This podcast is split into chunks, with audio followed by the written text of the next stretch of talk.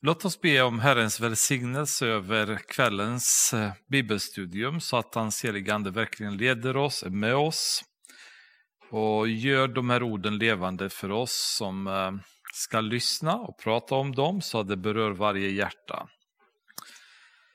Fader, vi tackar dig ännu en gång för tiden som vi har tillsammans att spendera kring ditt ord.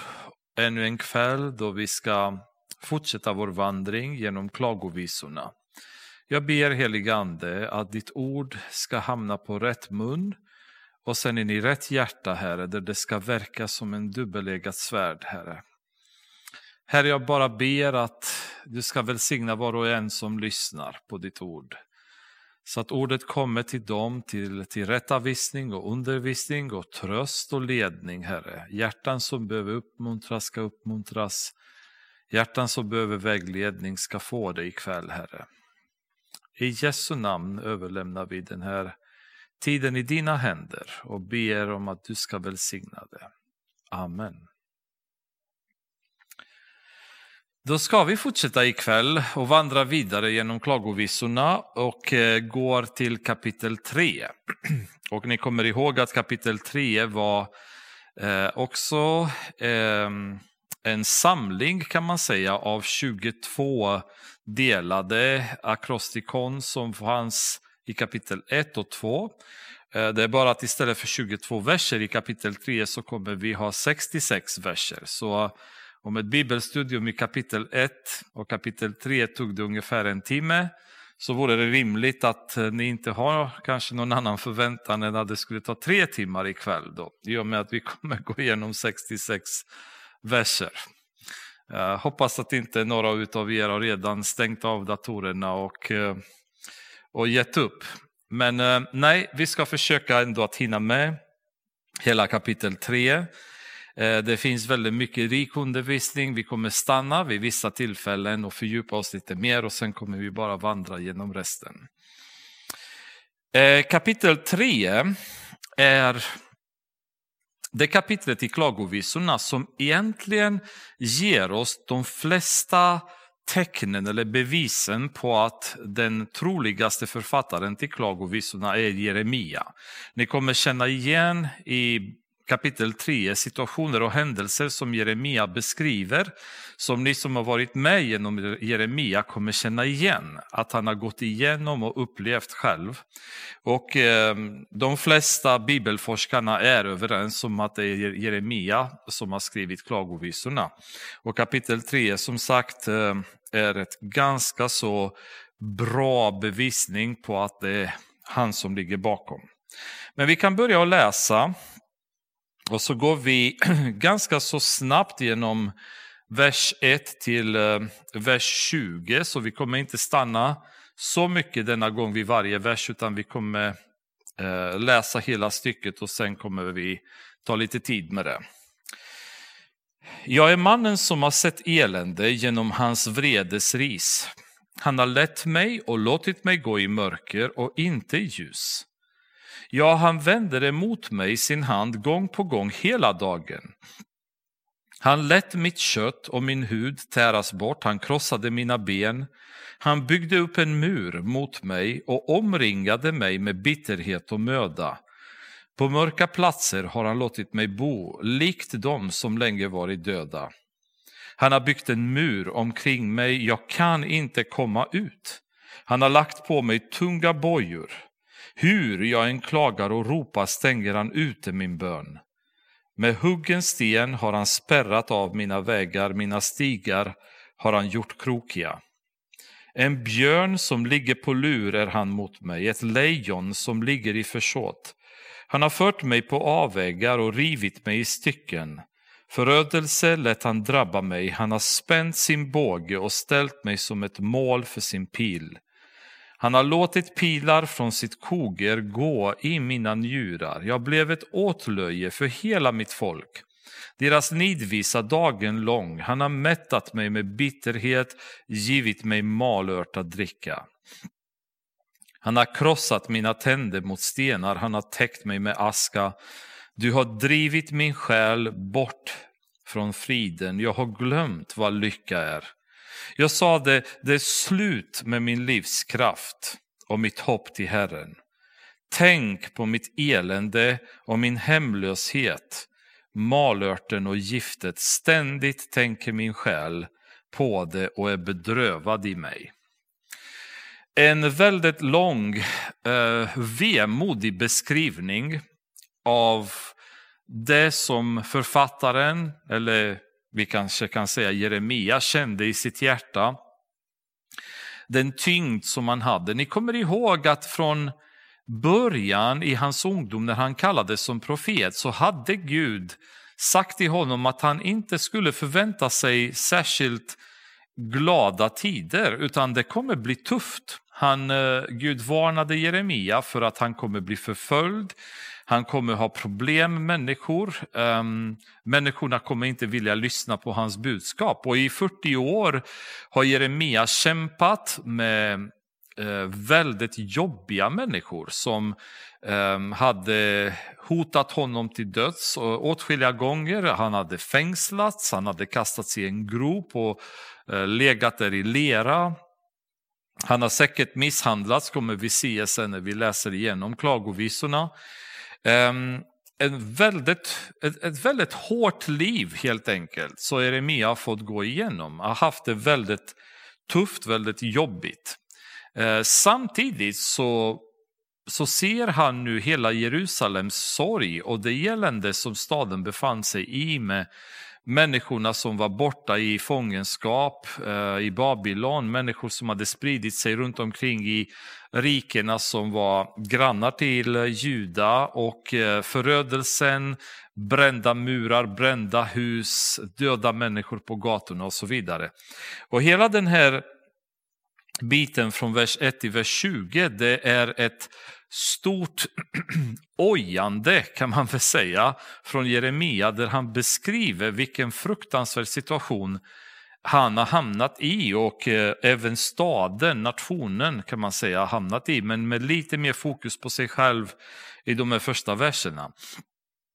Och eh, hans liv i det här fallet, när man läser, så präglades utav hopplöshet, präglades av motgångar, präglades av eh, förföljelse och smärta. Och det vet vi många gånger att vi som Guds barn så kommer vi ibland behöva gå igenom de här stunderna att vi upplever motgångar, vi upplever smärta, vi upplever förföljelse. Smärtan kan vara psykisk, kan vara fysisk till och med. Ehm, och vi är ju varnade om detta i Bibeln att vi kan inte förvänta oss något annat heller. De har förföljt Jesus, eh, de har slagit honom, så desto mer kommer de försöka att förfölja oss. Som Guds man eller Guds barn så kommer man inte undan eh, de här stunderna då livet går emot oss på alla fronter. Därför att det är också så att när Satan får en öppen dörr, en möjlighet att slå mot oss. Så först så slår han med allt han bara har inom de ramar som Gud har tillåtit honom att slå. Och slår på så många fronter som han bara kan för att helst förstöra oss. Har ni tänkt ibland när motgångar dyker upp i era liv, hur när en tuff situation som ni hamnar i genererar omedelbart andra tuffa situationer som hopar sig. Om, om det är så att bilen har gått sönder så samtidigt så har ni kanske blivit sjuka. Så har ni samtidigt problem med något annat som strular i era liv. Jag har märkt flera gånger och jag har även, vi pratade även på jobbet och jag har sagt till min Eh, till vår VD ibland när vi har motstånd, när vi har tuffa situationer på jobbet. Då säger jag alltid till honom, vi får vara rustade, vi får vara beredda på att det kommer bli mer, det kommer bli ännu tuffare. Varenda gång när djävulen får möjlighet att slå så slår han hårt och han slår på alla fronter. Han vill helst förinta, förgöra, han vill få oss eh, knockade, liggande på marken där han kan göra med oss precis vad han vill. Det som är däremot eh, en vetskap som vi lever med som kristna, det är att när vi hamnar i de här motgångarna, när det blir tufft, så kan vi rusa till Herren och få hjälp. Och det här är den trösten som eh, gamla testamentaliska människorna, judarna, profeterna, prästerna och vi som är Guds barn i det nya testamentet, kristna, vi vet att tuffa tider kommer, men då springer vi till Jesus. Där får vi hjälp, där får vi tröst, där får vi värme, där får vi kärlek. Och det är väldigt spännande att ha det hoppet. Men det blir lite tufft för Jeremia när han gör samma sak. När han går i vers 4 och säger att um, han lät mitt kött och min hud täras bort, han krossade mina ben. Han byggde upp en mur mot mig, omringade med bitterhet och möda. På mörka platser han har låtit mig bo, likt de som länge varit döda. Och sen säger han i vers 8, hur jag än klagar och ropar stänger han ute min bön. Där är någonting som gör riktigt, riktigt ont. Därför att Jeremia rusar och han ber och han ropar till Gud. Men han får inget svar.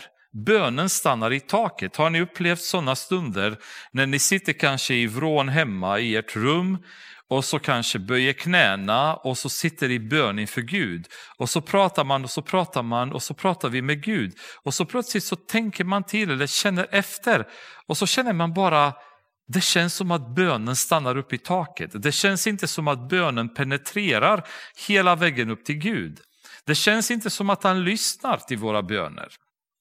Vi kan be över vår tragiska situation som vi befinner oss i ibland.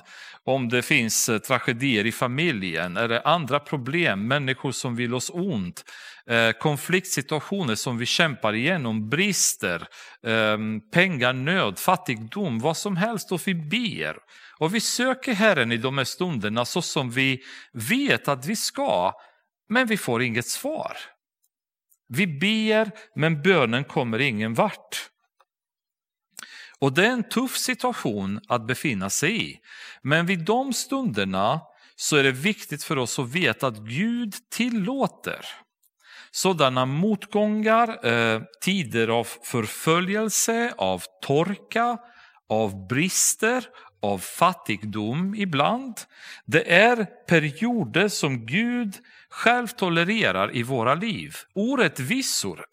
David ropar desperat i psalmerna åtskilliga gånger hur, hur det kommer sig att människor som är så onda, så elaka, så orättvisa, de har det gott. Medan människorna som lever rättfärdigt, de dör tidigt eller lever i förföljelse och har ett tufft liv. Han kan inte förstå det här. Men de här perioderna är tillåtna utav Gud för att lära oss att alltid lita på honom tro på honom och ovillkorligt hoppas på de löften som han har gett oss. Det är tider då Gud försöker att forma oss som människor så att vi lär oss hantera en relation med honom som är baserad på tro. Hundraprocentig tro på honom. Vi ser inte att bönen ger resultat. Vi ser inte att våra ansträngningar ger resultat, men vi tror. Vi sätter vår tro på honom. Jeremia hade svarat på Guds kallelse och Gud hade skickat honom att tala till folket och Jeremia gjorde detta i tro. Att han gjorde det som Gud hade kallat honom till att göra. När vi lever vårt liv som kristna så måste vi ha tro på Gud att han är med oss, att han bär oss, att han har sin hand över oss, precis som han har lovat. Även när vi upplever att eh, hur vi än klagar och ropar så stänger han ute våra böner. Även om vi, sen, vi känner inte att Gud lyssnar på oss, även om vi känner att allting är torrt det är öken i våra liv. Det är öken i församlingen. Låt oss fortsätta och pressa fram i tron. Vi har pratat väldigt mycket under Jeremia eh, och även kanske lite i början på klagovisorna om det här resultattänket i församlingen och jag kommer gång på gång tillbaka till det. Att det är väldigt många i församlingar som inte orkar i längden med det som Gud har kallat dem till därför att det blir bara tufft. Det är väldigt mycket motgångar, det är mycket torka, man ser inte omedelbara resultat. Och så till slut så känner man bara att mina böner ehm, stänger Gud ut. Resultaten syns inte. Han har spärrat av mina vägar, mina stigar har han gjort krokiga. Jag kommer ingen vart. Jag går och går och går, men jag går i en labyrint och jag ser inte resultatet. Jag ser inte att jag får någonting för det jag lägger möda på. Det här var Jeremias öde i 40 år. Vissa av oss tröttnar efter några månader. Andra kanske som är lite tuffare tar några år på sig. Men hur många av oss orkar följa Guds kallelse troget i våra liv i 40 år utan att se något resultat. Utan att uppleva att våra böner att ge resultat, att komma i 40 år på bönemöte på tisdag, på lördag, i våra hus och komma inför Herren och be och bära fram saker inför honom och se noll resultat. Hur många av oss orkar att fortsätta så länge? Men ändå så säger Gud att det är viktigt att vi gör det. Han bedömer oss inte utefter våra resultat, han bedömer oss utefter hur trogna vi har varit. Vi kanske har förvaltat den talanten som har gett oss, vi har kanske bara fått en talant till. Det är inte jättemycket, men Gud bedömer tjänste eh, mannen där utefter hur mycket han har jobbat med det. Hur mycket har han försökt att utveckla den talanten som Gud hade gett honom. Och någon hade fått fler, någon hade fått mindre. Men den enda, den enda som Gud är emot är ju den som ger upp. Som går och gräver ner talanten och inte använder det. Och inte följer den kallelse eller det uppdrag som Gud har gett honom. Det är det man bedöms efter. Och det är väldigt intressant för att vi bedömer varandra, oss själva, hela tiden enligt resultat. En, en pastor är väldigt duktig om man kan fylla församlingen söndag efter söndag.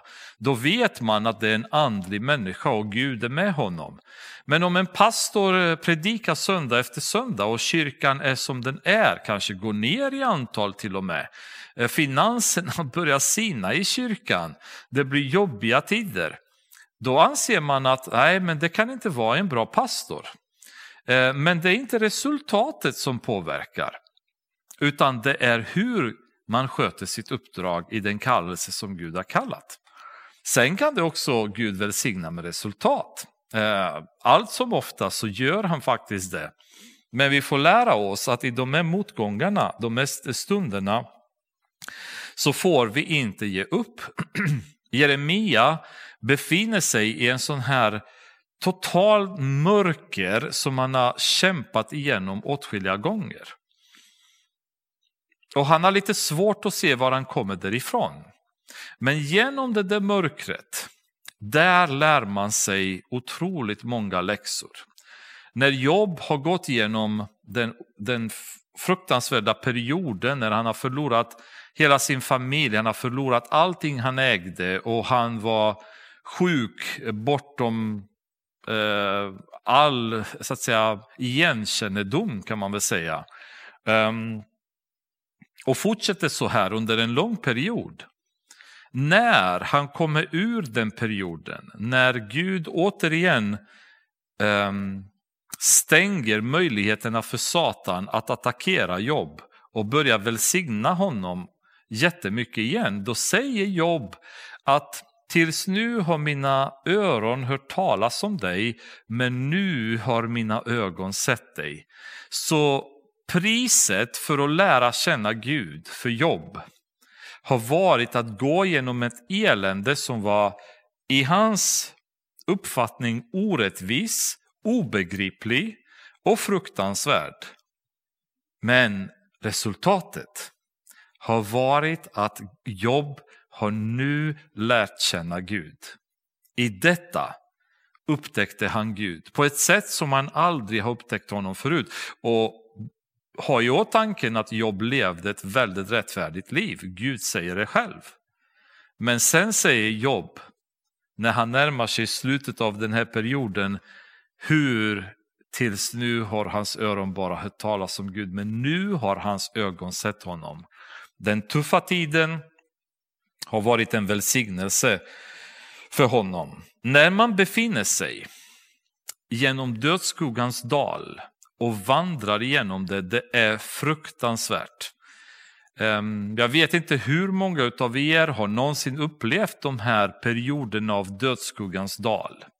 När man känner helvetets kyla på något sätt i nacken, när runt omkring ens en befinner sig en känsla av desperation, av mörker, av hopplöshet, av utmattning. Man, eh, man vandrar men man, man vet inte var man är på väg. Man, är, man kan man säga, man har kommit in på Satans revir och han har full kontroll känns det som och han slår oss och han plågar oss och vi ser inget ljus, vi ser inget hopp. Man vandrar i det där fullständiga mörkret som man befinner sig i i sitt liv. Och man vet inte varför och var, man, var man är på väg. Vad ska jag göra i den här situationen? Och svaret på den här frågan är att då ska vi göra precis som författaren gör i vers 21. Då säger han så här. Detta tar jag till hjärtat, därför har jag hopp. Så i 20 verser beskriver han den desperation, det elände, den, eh, det liv med motgångar och misär som man har levt. Men nu säger han, när jag ser detta så tar jag detta till mitt hjärta och därför har jag hopp. Vers 22 är mäktig. Herrens nåd är det att det inte är ute med oss. Ty det är inte slut med hans barmhärtighet.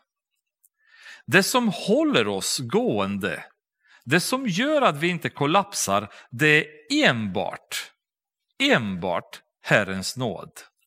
Vi har ingen kraft i oss själva, vi har ingen vishet i oss själva, vi har inga övernaturliga krafter i oss själva för att kunna kämpa mot Satan.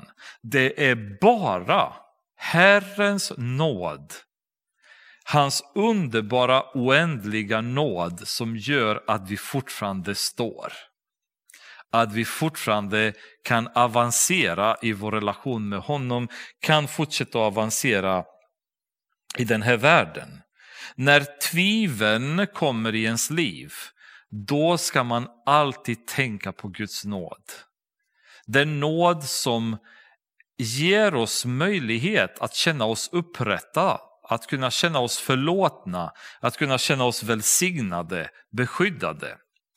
Och Jeremia känner inte detta. Han ser inte detta, men han på något sätt tar tag i den mentala styrkan som man har och vet att det är Herrens nåd som gör att det inte är ute med oss. Det kunde ha varit värre. Vi kunde ha varit döda, vi kunde ha varit totalt förintade, men Herrens nåd har gjort att vi är inte det än. Det finns fortfarande en del av folket kvar, det finns fortfarande ett liv som fortsätter.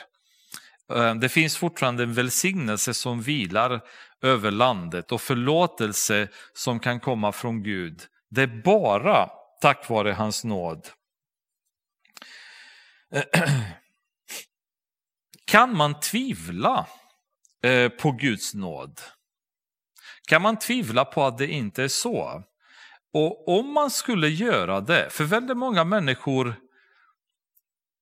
de tror inte på det. De tror inte på att Gud är så nådig.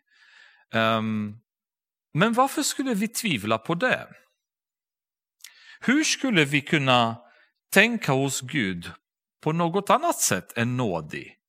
Därför att hela hans interaktion med mänskligheten genom Bibeln visar bara en sak och det är att Gud är nådig. Hans nåd är oändlig. Och han är ju beredd att göra så mycket för att kunna upprätta oss och förlåta oss.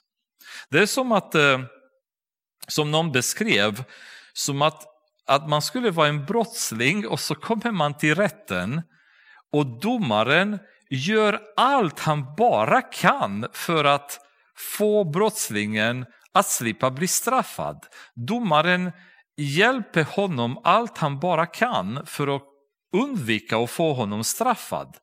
Eh, och, och försöker allt i sin makt att få den människan att slippa hamna i fängelset. Och det är precis vad Gud är, hans barmhärtighet är så stor. Så det är obegripligt hur han är beredd att acceptera så mycket. Trots att vi förtjänar straff. Men varför tvivlar vi på honom när hela hans interaktion med oss, hela bibeln är utpräglad just av den här barmhärtigheten? Godheten, snällheten gentemot människorna på en enorm hög nivå som är ju helt omöjlig för mänskliga eh, sinnet att begripa. Polycarp som var biskopen i Smyrna i tidiga kristna församlingen. Han arresterades och eh, han eh, var ganska gammal, han var 86 år och de skulle bränna honom eh, på bål på, på grund av att han vägrade ge upp sin tro. Och när de skulle eh, bränna honom så tillfrågades han om han Eh, som en eh, på något sätt respekt um, respektfull attityd gentemot hans ålder kan man väl säga huruvida han kan ändå tänka sig förneka Jesus och acceptera kejsaren istället. Um, till vilket Polycarp ger så fantastiskt svar som jag tänkt på väldigt många gånger själv uh, i situationer i livet. Där han säger så här, 86 år har jag tjänat honom och han har aldrig felat mig. Hur kan jag häda min konung och frälsare? I 86 år har jag tjänat honom och han har aldrig felat mig. Så varför tvivlar vi på Guds godhet och barmhärtighet? När har han felat oss? Varför blir vi som kristna upproriska och vi gnäller och, och ojar oss och skriker ibland och är irriterade på omständigheterna runt omkring oss. Har vi inte det klart för oss att Gud styr allt? Gud har gett och Gud har tagit, säger Job. Må hans namn vara välsignad. Varför har vi så svårt att förstå detta som kristna? Varför är det ständigt gnäll och gnabb och tjafs och, och missnöjesyttringar i Guds församling? Förstår inte vi att Gud är barmhärtig, han är god. Han har kontroll på allt och han tillåter allting som vi går igenom och det finns ett syfte med allting som vi behöver gå igenom. Så varför all gnäll? Varför tvivlar vi på att Gud är barmhärtig? Tror vi att han har glömt oss? Tror vi bara för att vi är sjuka att Gud har glömt oss, att han inte har koll på det? Tror ni bara att för att vi, vi upplever motgångar i livet och det är tufft, att Gud inte bryr sig om oss längre? När i hela Bibeln har Gud gett det minsta intrycket att han inte bryr sig om sina barn? Även om Israel, trots den här otroligt syndiga avfallet som de hade hamnat i, så säger Gud åtskilliga gånger i Jeremia att jag kommer upprätta er, jag kommer förlåta er, ni kommer vara mitt folk, jag kommer vara er Gud på nytt. Ni kommer ha mig i era hjärtan. Och, och det är liksom Gud hela tiden säger att jag bryr mig fortfarande om er. In i det sista så säger han, snälla vänd om. Vänd om för jag vill inte att ni ska dö. Men folket gör inte det. De tvivlar. De tror inte på att Gud är sån. Att Gud är barmhärtig och god. Utan människans intryck hela tiden är att Gud är inte, inte god. Och jag upplever det som väldigt sorgligt att vi många gånger ser inte Guds egenskap som är så påtaglig, barmhärtighet, godhet, kärlek. Vi ser inte det. Och vi är ofta sura och vi är gnälliga och vi tycker inte om att, eh, att, att göra saker så, att säga, så som han vill. Vi har inte, ingen uppfattning om Guds vilja i våra liv. Det, det är Herrens nåd. Det är det som gör att det inte är ute med oss. Till det är inte, till det är inte slut med hans barmhärtighet. Det är inte människornas gärningar som har någon som helst eh, effekt eller styrka att uppnå saker, utan det är Guds nåd. Det är den som bär oss genom allt. Den är var morgon ny, ja stor är din trofasthet. Alltså de här verserna skulle man bara kunna ha en lång, ett långt bibelstudium bara utav varje vers, för det är så otroligt djup. Den här barmhärtigheten är var morgon ny. Den är ny varje morgon. Ehm, det visar att Gud har en ständig omsorg över oss. Han är ständigt nära oss. Han bryr sig ständigt om oss. Varenda dag, varje morgon. Det blir inte någon slags föråldrad relation mellan oss och Gud. Utan hans nåd håller oss i allt vi gör. Utan hans nåd så hade vi inte funnits idag där vi är. Vi hade förtjänat mycket mer straff och elände för det liv som många av oss har levt. Men hans nåd är ny varje morgon.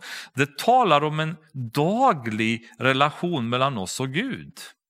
Gud är inte bara en gammal berättelse där vi läser om att en gång i tiden har Gud brytt sig om judarna och Mose när de har gått genom Röda havet och han gick före dem och öppnade havet och det var så fantastiskt med de här gamla testamentaliska hjältarna som har levt ett liv med Gud och Gud har varit närvarande i deras liv. Gud är lika närvarande i våra liv idag. Det är samma Gud som vi lever med idag som Mose levde med i Gamla Testamentet. Och andra stora Guds män som vi läser om. Det är samma källa som vi har tillgång till idag. Och samma Gud som har pratat med Mose då, som har lett Mose, som har lett Josua, som har hjälpt David och Gideon. Samma Gud som har varit med alla dessa män, samma Gud är med mig. Idag, nu. Så förstår ni vad, det, vad otroligt stort det här är. Att varje morgon så är Gud tillgänglig för oss. För att ge oss mer av hans barmhärtighet, mer av hans kärlek mer av hans nåd. Det är det som Gud är upptagen med varje morgon, med mig, i stöpen, i Sverige, idag. Den här guden som vi läser om i Bibeln som har gjort så mäktiga saker, han är med mig idag på morgonen. Han umgås med mig. Han visar mig vägen. Han hjälper mig i det jag ska göra under dagen idag. Det är ofattbart vilken tillgång till Gud vi har som kristna. Och vad vi struntar. Hur lite vi använder honom, hur lite vi försöker att dra nytta av den här mäktiga guden som är intresserad att umgås med oss varje dag. Det finns så lite intresse från våra liv att verkligen söka honom och, och, och kanalisera så att säga, mer av det här källvattnet och komma in i våra liv och, och få oss friska och pigga och glada som kristna människor. Jättehäftigt att läsa. Herren är min del, vers 24. Det säger mig min själ, därför står mitt hopp till honom. Alltså hur vet vi att Gud bryr sig om oss? Hur vet vi att Gud är så barmhärtig? Att varje morgon så är han, eh, han, han med oss i en relation. Jeremia säger här i vers 24, det säger mig min själ. När Gud har skapat Adam, då står det i första Moseboken att han blåste genom hans näsborrar, en, ett, han blåste liv i hans kropp. Det är den akten som gjorde att Adam var inte ett djur längre utan Adam blev en människa som efterliknande Gud. Han fick en del av Gud i sig. Han fick själen och själen är den delen av oss själva som är Guds del i våra liv. Det är den delen i våra liv som alltid vill återkoppla till Gud. Köttet kämpar emot, eh, sinnet kan bli förvirrad, men själen är alltid längtande efter Gud. Längtar tillbaka till originalkällan där den kom ifrån. Det är därför det pratas också om om det faktum att ingen i världen kan betrakta sig oskyldig eller inte kan säga att jag inte visste vad som var rätt eller fel. Därför att Gud har lagt kunskapen om det i våra liv vid skapelse redan. Och det är den själen som hela tiden längtar efter Gud. Och trots att det är mörkt, trots att det är jobbigt, Trots att det är tufft, det finns inget ljus i tunneln för Jeremia att se, så säger han ändå Guds barmhärtighet den är ny varje morgon, utan det skulle jag aldrig klara mig. Och hur vet jag det? Jo, därför att min själ säger det till mig. Det vibrerar i mig hela tiden längtan efter Gud. Och den vibrerar, den är kommunikations önskan mellan mig och Gud, då vet jag att han finns där. Min själ känner honom. Min själ känner igen honom dessutom. Och, och det är så fantastiskt att se att det är själen som Jeremia säger, det är då jag vet att det, det är Herren och då sätter jag mitt hopp i honom. Omständigheterna känner inte det. Det är tufft, det är mörkt, det är hopplöst. Um, kroppen känner inte det. Han är plågad, han är misshandlad, han är fängslad, han är kastad i gropar och i lera. Han lever som en hund, bespottad och hatad av alla. Ingenting runt omkring honom kan tala om för honom att Gud är där, att Gud är i kontroll, att Gud bryr sig, att Gud är barmhärtig. Men själen, hans själ är det som försäkrar honom om Guds närvaro. Och om man någonsin lever ifrån Gud, om man inte upplevt frälsning och en äkta omvändelse till Jesus, inte att man har suttit på ett möte och sjungit en sång, inte att man har fått en vana vid att delta ibland i kyrkoaktiviteter, utan om man inte har haft en riktig omvändelse,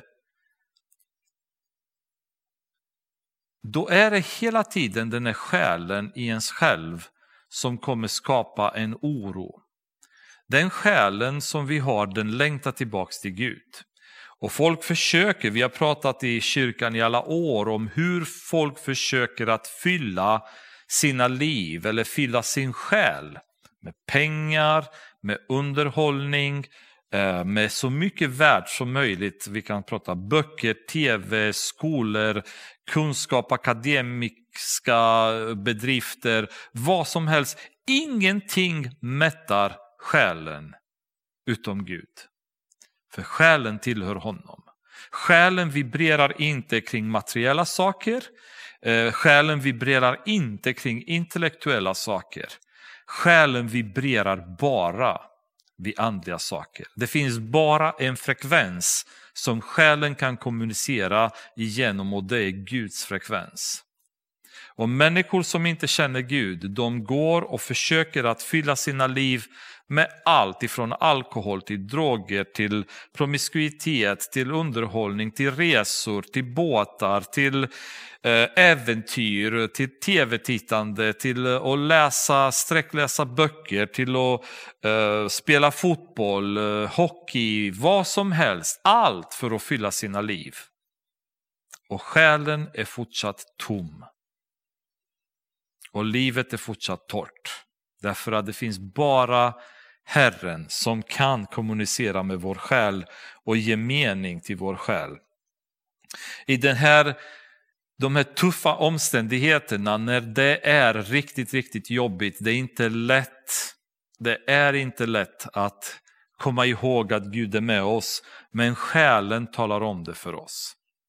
1913 när Levi Petrus gifte sig med sin fru Lydia han eh, hade inlett sin predikant, eh, sitt predikantjobb då redan då. Men samma år så blev hon väldigt svårt sjuk. Eh, och han befann sig på predikoresa, fick reda på att hon kanske behövde opereras.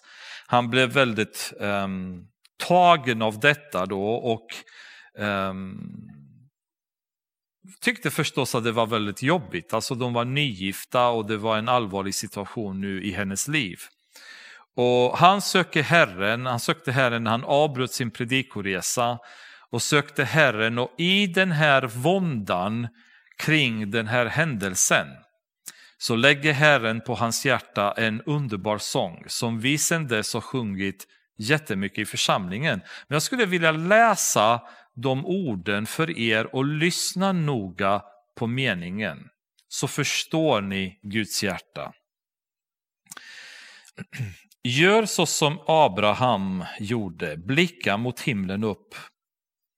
Medan du stjärnorna räknar växer din tro, ditt hopp.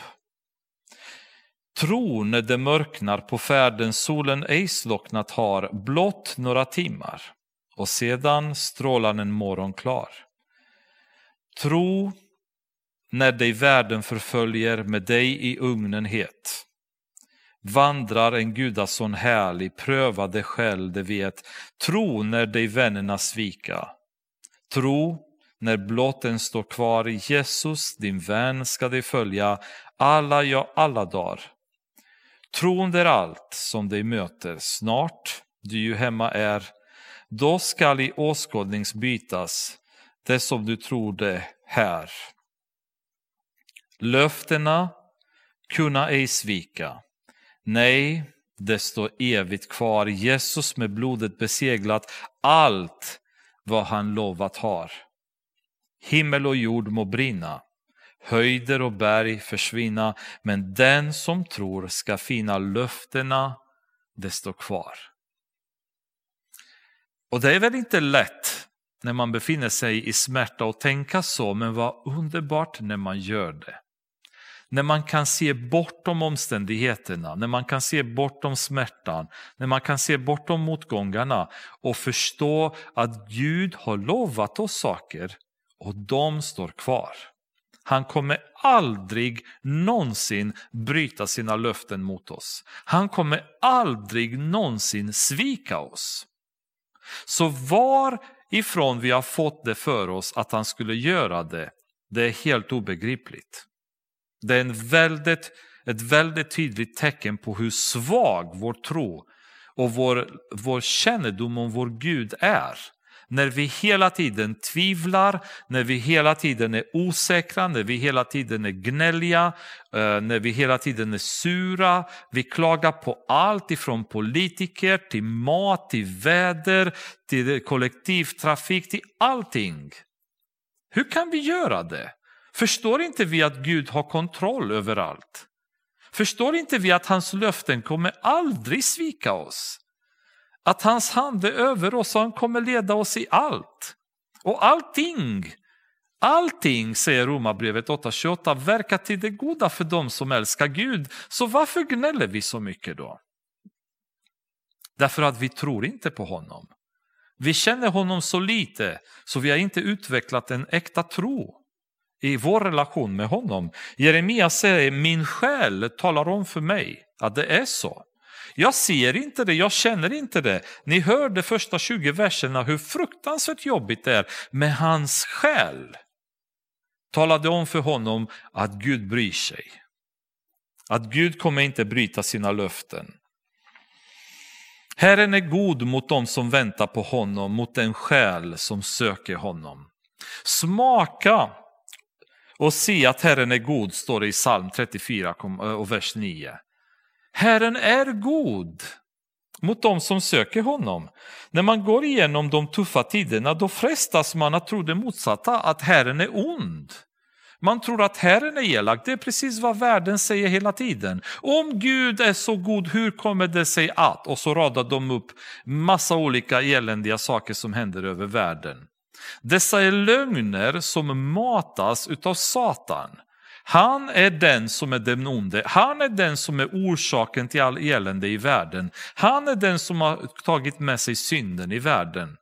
Gud är god mot dem som söker honom mot den själ som söker honom. När man tillåter den här själen att börja söka Gud, omedelbart så tillåts Gud att bli hittad av oss. Knacka och det ska öppnas er. Sök och ni ska finna. Guds intention är aldrig att gömma sig för oss utan att han vill att vi hittar oss. Och i stunder då vi tror att han inte bryr sig så är han där hela tiden. Han är över oss, han har sin hand över oss, han guidar oss fast vi inte känner och inte ser. Vers 26 är en timme bibelstudio bara genom det, men vi ska inte stanna så länge. Det är gott att i stillhet hoppas på hjälp från Herren. Ja, vilken underbar vers. Det är så gott att i stillhet hoppas på hjälp från Herren. Bara bita ihop, var still och vänta på att Herren ska hjälpa. När det är hans timing, när det är dags för honom att göra det. Under tiden så är vi stilla. Vi väntar på Herren, vi litar på honom, att han kommer hjälpa oss. Underbar vers. Riktigt, riktigt underbar. Vers 27. En timme för den skulle vi kunna ta också, men det kommer vi inte göra. Det är gott för en man att bära ett ok i sin ungdom. Så gott detta är. Det är så gott för människor att redan i ungdomen kunna ha upplevt tider av motstånd, tuffa perioder då ens karaktär som människa formas, då hans relation med Gud eh, formas, då man måste förstå vad tro innebär. Man måste förstå vad det innebär att lita på Gud och leva med honom. Eh, när man är så ung och inte har pengar till allt. Man har inte möjlighet att göra allt. Man måste kämpa, man måste söka Gud, man måste lära sig beroendet av att leva tillsammans med Gud. Unga som har haft problem med sjukdomar sedan barnsben, som har lärt sig leva i tro med Gud och låta Gud utveckla sig i deras liv. I deras svaghet så blir han stor. Det är gott för en man att bära ett ok i sin ungdom. Det, det är hälsosamt att gå igenom den här renande elden när man är ung så att Gud kan bränna bort föroreningarna ur våra liv på ett tidigt stadium. Så att man inte fortsätter ett helt liv och lever i synd. Därför att då blir det så svårt på äldre dagar att göra sig av ett helt liv, ett bagage av synd som man har burit med sig. Det sitter i på något sätt när man är ung. Om man går igenom de här perioderna så har man möjlighet att kunna bli starkare i sin relation med Gud. Må han sitta ensam och tyst när han lägger bördor på honom. Må han sänka sin mun i stoftet. Kanske finns det ännu hopp. Må han vända kinden till åt den som slår honom och låta sig mättas med smälek. är eh, ganska intressant, eller hur? För när vi läser i Nya Testamentet, om vi öppnat i Matteus evangeliet, femte kapitlet, då har vi den berömda, de berömda verserna när Jesus pratar om att vända andra kinden. Men är det inte intressant att detta fanns ju redan här i Gamla Testamentet? Må han vända kinden till åt den som slår honom. Redan här så läggs det fram det här beteendet av ödmjukhet, att under förföljelse, under förtryck, att inte svara tillbaka, utan bara ta emot och ta emot och låta Herren ta hand om resten. Att förstå vad som hände bakom förtrycket och förföljelsen. Om vi läser i Matteus evangeliet utvecklar Jesus mycket mer kring detta, kapitel 5, vers 38. Ni har hört talas, ni har hört att det är sagt, öga för öga och tand för tand. Jag säger er, stå inte emot den som är ond, utan om någon slår dig på den högra kinden så vänd också den andra åt honom. Om någon vill ställa dig inför rätta och ta din livklädnad, så låt honom få din mantel också. Om någon tvingar dig att gå med en mil, gå två mil med honom. Ge åt den som ber dig och vänd dig inte bort från den som vill låna av dig. Ni har hört att det är sagt du ska älska din nästa och hata din ovän. Jag säger er, älska era ovänner och be för dem som förföljer er. Då är ni er himmelske faders barn. Han låter sin sol gå upp över onda och goda och låter det regna över rättfärdiga och orättfärdiga. Ty om ni älskar dem som älskar er, vilken lön får ni för det? Gör inte publikaner det också? Och om ni hälsar endast på era bröder, vad gör ni för märkvärdigt med det? Gör inte hedningar det också? Var alltså fullkomliga så som er fader i himlen är fullkomlig. Hela konceptet utvecklad av Jesus. Anledningen till att man ska vara ödmjuk, man ska vända andra kinden, man ska vara ensam, sitta ensam och tyst när man blir förtryckt. Man ska sänka sin mun i stoftet. Man ska vända andra kinden. Anledningen till det, säger Jesus, det är för att ni ska älska de här människorna.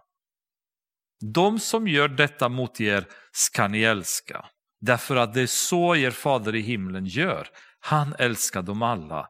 Han låter solen gå upp över de goda och över de onda. Han gör ingen skillnad på det. Och därför ska ni också älska dem. Paulus säger i Efesierbrevet, sjätte kapitlet, i vers 12, att vi strider inte mot kött och blod, utan mot furstar och väldigheter och världshärskare här i mörkret, mot ondskans andemakter i himlarna. Av den anledningen så ska vi inte ge igen på människor.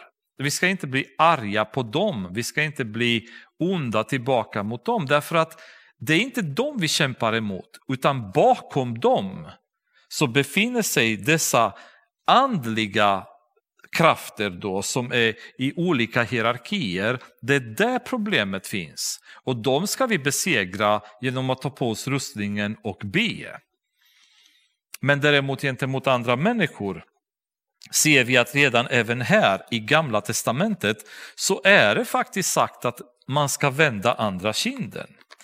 Um, när eh, Jesaja beskriver Jesus i kapitel 53, vers 7, så är det ju också en väldigt tydlig beskrivning just av det här beteendet där han säger så här, han blev misshandlad men han ödmjukade sig och öppnade inte sin mun. Här i, i um, klagovisorna säger må han sänka sin mun i stoftet.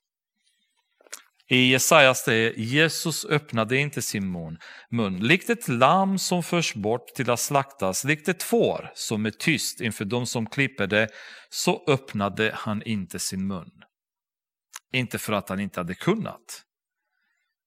Men han gjorde inte det. Han accepterade allting i ödmjukhet. När eh, romerska soldaterna kom för att fånga Jesus i Getsemane. Ni kommer ihåg att Petrus, ivrig som han var, tog ett svärd och så högg han örat av en av soldaterna. Och då säger Jesus till honom att, eh, ja i princip, låt bli det här. Eh, vet inte du att jag kan tillkalla tolv legioner änglar, säger Jesus. Och tolv legioner säger man någonstans mellan Eh, 3000 till 6000 soldater per legion. Så någonstans mellan 36 till 72 000 änglar. Säger Jesus, det här skulle jag kunna tillkalla nu direkt om jag hade velat. Men han gör inte det och ni vet att en enda Guds ängel dödade 185 000 assyrier när de omringade Jerusalem. Så vad 72 000 änglar ska ha gjort i den kvällen, det vill man inte veta. Det kommer vi se i Uppenbarelseboken, bara vad en handfull änglar kommer göra när de börjar ösa domen från Gud över jorden. Så Jesus säger med andra ord, liksom, det här kan jag göra slut hur lätt som helst, men jag vill inte. Han, likt ett lamm så accepterade han att bli straffad, att bli bespottad, därför att han såg hela tiden bakom detta vad som fanns bakom. Och därför på korset så säger han, Fader förlåt dem för de vet inte vad de gör. De hade ingen aning vad de gjorde. Men bakom dem så fanns Satan och hela hans demonarmé som hade mycket bra koll på vad de gjorde. Men människorna hade inte koll och Jesus kunde se bortom detta. Han tyckte synd om dem. I, i, i Nya Testamentet hela tiden så pratas det om hur Jesus tyckte synd om människorna. Han kände eh, nöd för människorna. Det är en, en ständig egenskap som dyker upp hos honom i relation med andra människor. Och det är för att han ser jämt bortom det synliga, bortom det jordiska, han ser det som finns bakom. Och därför kan han vända kinden, därför kan han vara tyst. Men vi har mycket svårare att göra det, eller hur? Vi vill gärna svara tillbaks och hugga tillbaka när någon eh, inte är snäll mot oss. I alla fall det är ett problem som jag alltid kämpat med själv. Min familj kanske kan intyga när det gäller det. Men det är inte, inte jättebra kristet beteende. Det bör vi kanske ha i åtanke. Ty Herren förkastar inte för evigt, vers 31. Om han än bedrövar förbarmar han sig efter sin stora nåd. Till det är inte av hjärtat han plågar eller bedrövar människors barn. Alltså Gud gör inte det för att han är ond eller för att han tycker det är roligt. Det är inte, inte från hjärtat han gör det. Vers 34 36 så, så ger förklaringen till vad egentligen eh, anledningen till det är.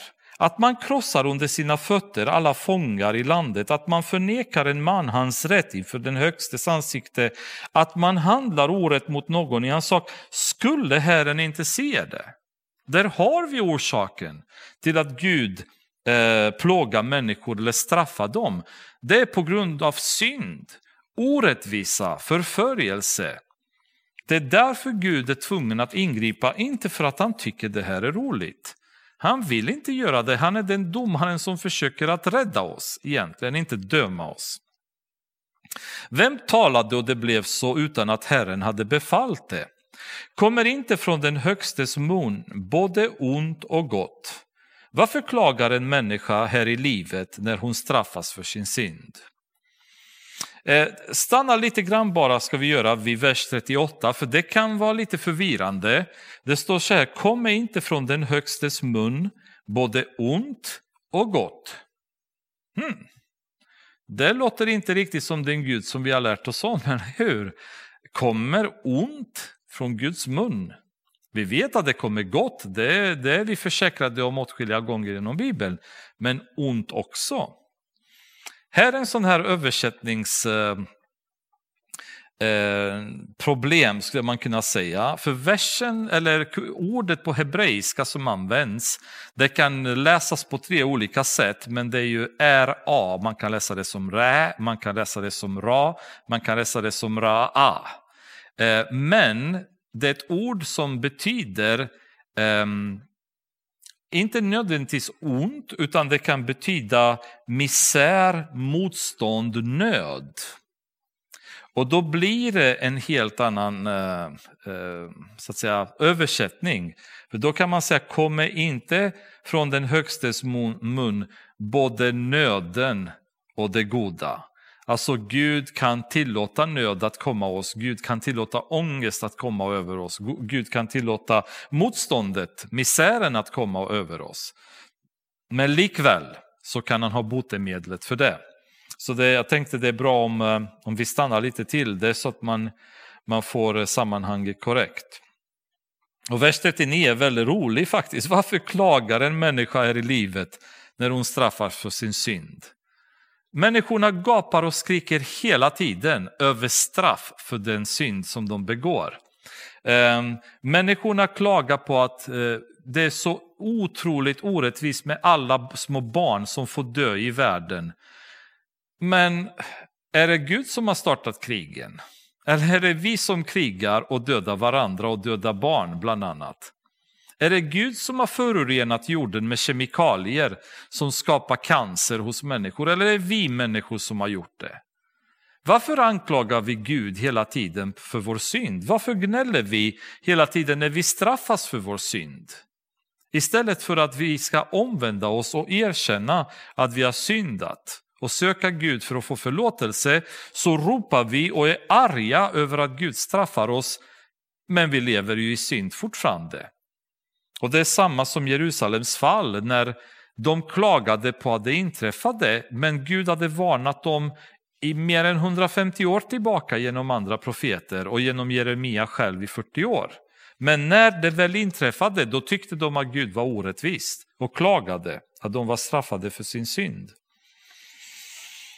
Låt oss ransaka våra vägar och pröva dem. Låt oss vända om till Herren. Det är något som vi kanske behöver göra med jämna mellanrum. Bara stanna till och tänka, hur lever vi våra liv?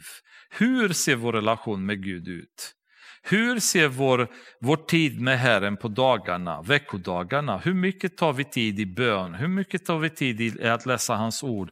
Hur mycket umgänge söker vi med våra bröder och systrar? Hur mycket bördor bär vi för varandra i vår församling? Hur många människor har vi vittnat om Herren till och så vidare? Låt oss ransaka våra vägar och pröva dem. Låt oss vända om till Herren. Låt oss lyfta upp våra hjärtan och våra händer till Gud i himlen. Vi har syndat och varit upproriska och du har inte förlåtit. Du har dolt dig i vrede och förföljt oss. Du har dödat och inte visat förbarmande. Du har dolt dig i moln så att ingen bön når fram. Du har gjort oss till avskum och förakt mitt ibland folken. De spärrar upp mun, munnen mot oss, alla våra fiender. Faror och fallgropar möter oss förödelse och undergång. Vattenbäckar strömmar från mitt öga till dotter mitt folk går under. Mitt öga flödar utan uppehåll. Det får ingen vila förrän Herren blickar ner från himlen och ser. Mitt öga vållar min själ plåga på grund av alla unga kvinnor i min stad. De har ivrigt jagat mig som en fågel, de som utan orsak är mina fiender. De ville utsläcka mitt liv här i gropen, de kastade sten på mig. Vatten steg mig över huvudet, jag sade jag är förlorad. Denna vers är ju den som verkar tyda väldigt mycket på att det är Jeremia som pratar eh, om när det var kapitel 38 när han kastades i gropen.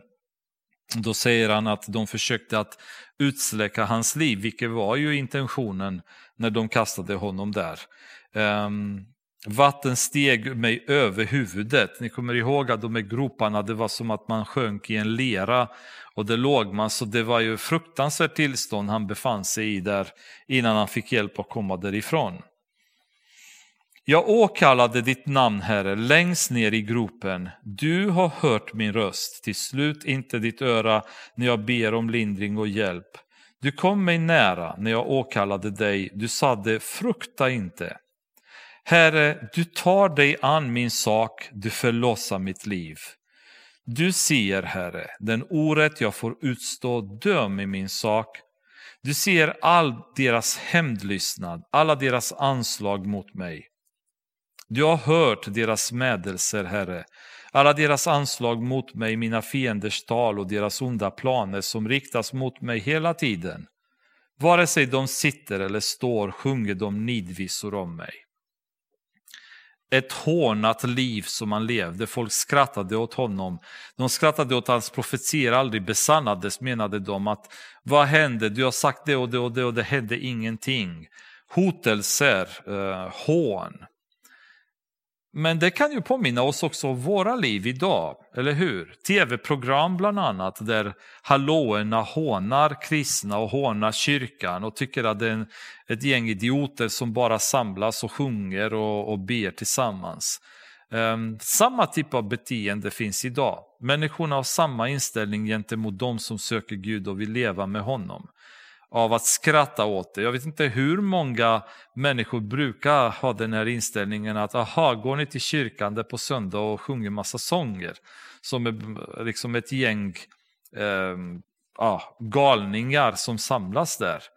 Eh, samma hån, samma smädelser, samma eh, så att säga hånande och, och fula attityd, attityd.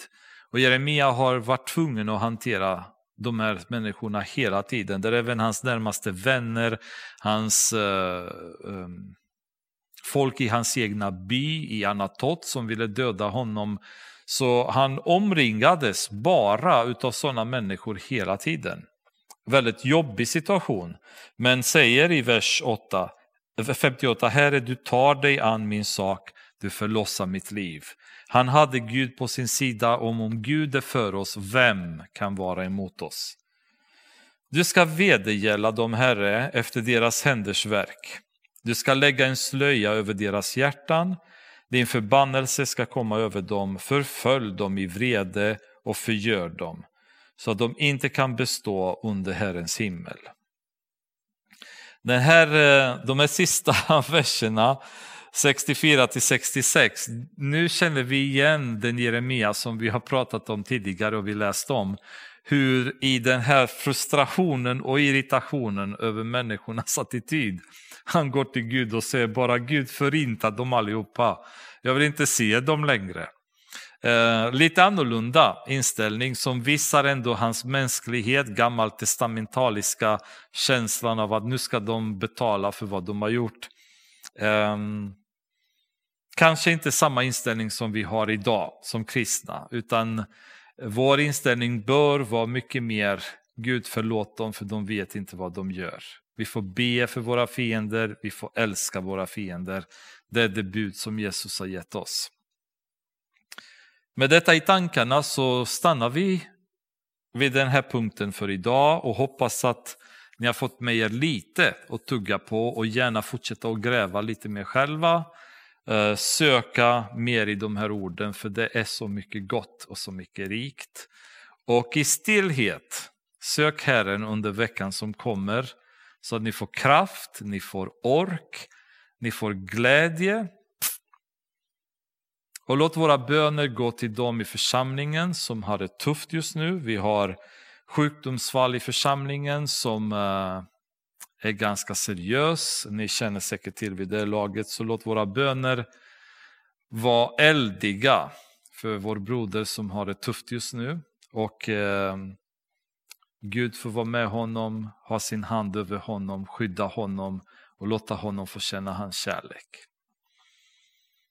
Herre Jesus, vi tar med dessa tankar inför dig och ber att du ska förnya dem i våra hjärtan. Låt oss fyllas av dig, Herre, utav din nåd, utav din ledning. Låt oss få lita på dina löften. För ofta, Herre, så tänker vi som alla andra människor gör. När någonting går emot oss, vi blir arga, vi blir sura, vi blir gnälliga. Herre, låt oss ha den andliga styrkan att kunna säga vad ditt namn välsignat, Herre, när sånt inträffar. Det kanske blir lättare sen att se med kärlek på andra människor när vi inte ständigt irriterar oss på dem. Du vet att även på våra jobb Det inträffar saker på dagen, Herre, som kan göra att vi blir riktigt ilskna på andra människor. Och vi förstår inte att det finns anledningar till att saker och ting tillåts, Herre. Du har en plan med våra liv och din plan är god. Och varför ska vi då vara irriterade, arga, sura? Utan låt oss få bara förlita oss på att du gör gott i våra liv. Ibland förstår vi, ibland förstår vi inte. Men löftena kan ej svika, Herre Jesus, och det tar vi med oss ikväll. Och lever med under veckan som kommer med din hjälp från din heliga Ande. I ditt namn ber vi, Herre. Amen.